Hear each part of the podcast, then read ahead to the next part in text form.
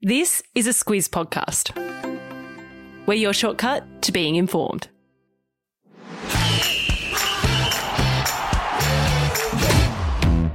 Good morning. This is Sport Today, your weekday sports news podcast that puts you ahead of the game. I'm Sam Ferris. And I'm Martin Gabor. It's Tuesday, the 23rd of November. In your Sport Today, Tim Paine returns to the playing field, LeBron James gets ejected, Sam Kerr eyes a record, and snooker's champion of champions is crowned. This is your Sport Today. We start today's show with the latest on former Australian captain Tim Paine.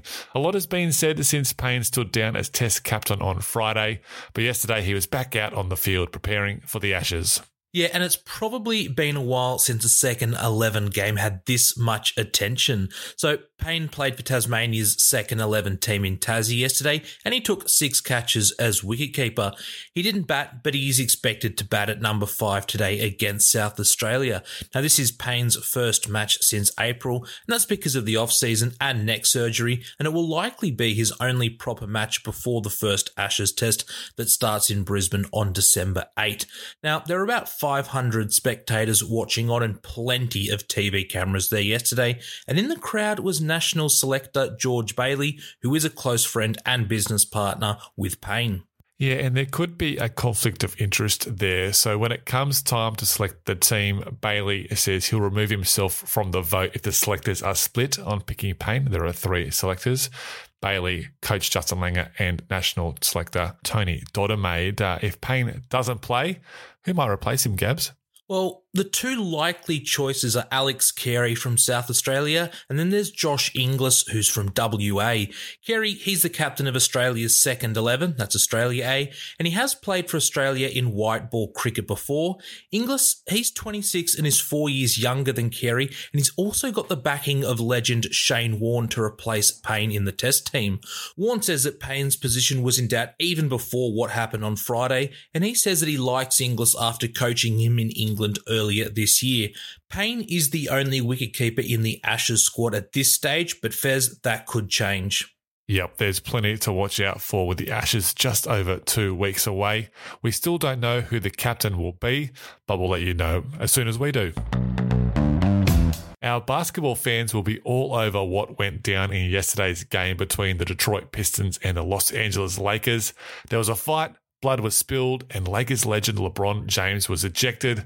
Guys, what happened? Okay, no word of a lie. I literally flicked onto this game as all this was going down. So, what happened was LeBron and Pistons center Isaiah Stewart, they were competing for the ball in the third quarter, and then James just whacked him in the head with a stray elbow.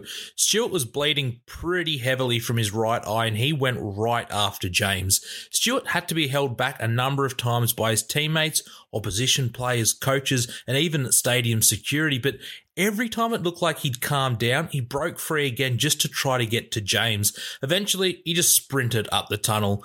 Both players rejected, which means they were essentially sent off. The Lakers, they were actually down by 15 points at three quarter time, but they stormed home to win 121 116 with James off the court for most of the second half. Yeah, LeBron's teammate Anthony Davis said after the match that everyone knows that LeBron isn't a dirty player, and he actually tried to apologize to Stewart before the brawl broke out. It didn't stop LeBron getting ejected. And today's trivia question, which is brought to you by the Basketball Live app How many times has LeBron James been ejected in an NBA game? Gabs, you got a clue for us? It's actually pretty rare, Fez. In fact, I can count it on just one hand. This is not a trick question. Gabs only has the four fingers and a thumb on his hand. Find out the answer at the end of the show. Matilda's captain Sam Kerr will arrive in Australia this week to take on the USA in some pretty good goal scoring form and with a national record within a reach. Yeah, that's probably an understatement, Fez, after Kerr scored three goals in Chelsea's 5 0 win over Birmingham in the Women's Super League early yesterday morning. She scored all three of her goals before half time and then celebrated the third goal with one of her trademark cartwheel backflips. They got a perfect 10 from the Romanian judge over here. Kerr has the most goals this season with nine, and she's also had three assists in eight games. Now, if that form keeps up, Kerr could break the record for the most goals for Australia against the US women's national team in the next week. Kerr is currently on 49 goals, and that's one goal behind Tim Cahill. He's got the record for Australia with 50.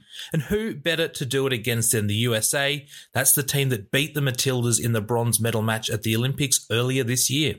Yeah, she'll have two games against the US to do it. The first at Stadium Australia in Sydney on Saturday afternoon, and then in Newcastle on Tuesday night. Kerr wasn't the only Matilda amongst the goals in the WSL. Hayley Raso scored two goals in just four minutes for Manchester City. Staying with football, the A League men's season kicked off on the weekend with a new broadcast partner. The TV figures are in for the one free to air match. Gabs, how did it rate? Yeah, so the free to air match was the Sydney Derby between Sydney FC and Western Sydney Wanderers. That match ended in a nil all draw and it was aired on Channel 10 and also 10 Bold. Now, according to Media Week, 146,000 people tuned in. For some comparison, nearly 300,000 watched the V8 supercars on 7 Mate the same day. Now, while that number might seem a bit low for the A League men, it is believed to be one of the most watched non finals games in A League history history. Channel 10 and its parent company CBS Viacom, they bought the A-League's rights for reportedly 200 million bucks, with the other 5 A-League men's matches shown on streaming service Paramount Plus over the weekend. Yep, and part of that deal is there'll be one free to air match each week on Network 10. Adelaide United versus Melbourne City will be the next free to air match this Saturday from 7:45 p.m. Australian Eastern Daylight Time. The term legend gets thrown around a fair bit in sports, but there is, in fact, a definitive list from the Sport Australia Hall of Fame. There are only 44 legends, and the latest two were added yesterday. Well, considering I didn't get a phone call from anyone, I'm guessing it's not us this time, Fez. Sorry, Gabs. but the two you are talking about are bona fide legends, and that would be swimmer Ian Thorpe and fast bowler Dennis Lillee. Thorpe, well, he's Australia's most successful male Olympian with five gold medals, and he held several world records during his career. And Lillee, he's widely considered Australia's greatest men's fast bowler. He took 355 test wickets in just 70 tests and was was one of the key figures in the World Series of Cricket revolution in the late 70s. Now, to be a legend of Australian sport, you first must be a Hall of Famer, then be retired for at least 15 years, and of course, be right at the top of your chosen sport. Yep, you got to be the best of the best. That's probably why we didn't get a phone call, Gabs. uh, I'll put the full list in the show notes for you to have a look. Let's go from legends to champions because yesterday Judd Trump won one of snooker's most prestigious events in England. Ooh, that segue was right on cue, Fez. But yes, Trump is now nearly $280,000 richer after he won the Champion of Champions tournament yesterday.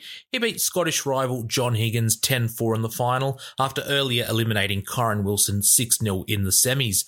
Now, the way this tournament works is you can only qualify if you've won a major event during the year, which kind of explains the name. All the top players were there, including Aussie Neil Robertson, who won the event in 2015 and 2019 when he beat Trump in the final. Robertson, however, was knocked out in the quarters this time around. If you want to see how your pub form stacks up against the pros, I'll put the highlights of the final in the episode notes. All right, time for Catch This, the stuff that caught our eye, what's coming up. And uh, today we've got some sports doco recommendations. Uh, I'll go first, Gabs. Uh, I watched Fever Pitch on the weekend. It's all about the rise of the Premier League. Lots of great footage and big name interviews in it with David Beckham and Eric Cantona. It's a four part series, about an hour each episode. Check it out on Amazon Prime. Yeah, no spoilers for me, please. I am keen to watch that. Uh, I'm going to go to the NFL. Uh, documentary called Man in the Mirror starts on ESPN at 8 o'clock tonight. It's about Tom Brady and all of his Super Bowl appearances throughout his career. The first two parts are on tonight, and then that'll continue throughout the rest of the year. All right, we'll check that out tonight on ESPN. Uh, as for today's trivia question, brought to you by the Basketball Live app, how many times has LeBron James been ejected in his career? Gabs, how many? I'm looking at my four fingers that you mentioned earlier, and I just halved it. Fez, it's the answer is two. That's right. Only twice has it been ejected in 19 seasons. The first time was in November 2017 against the Miami Heat. He was playing for the Cleveland Cavaliers at the time, and he got ejected for arguing with the ref. All right, that's it for us today. Thank you so much for tuning in. We really, really appreciate it. We'll catch you again tomorrow.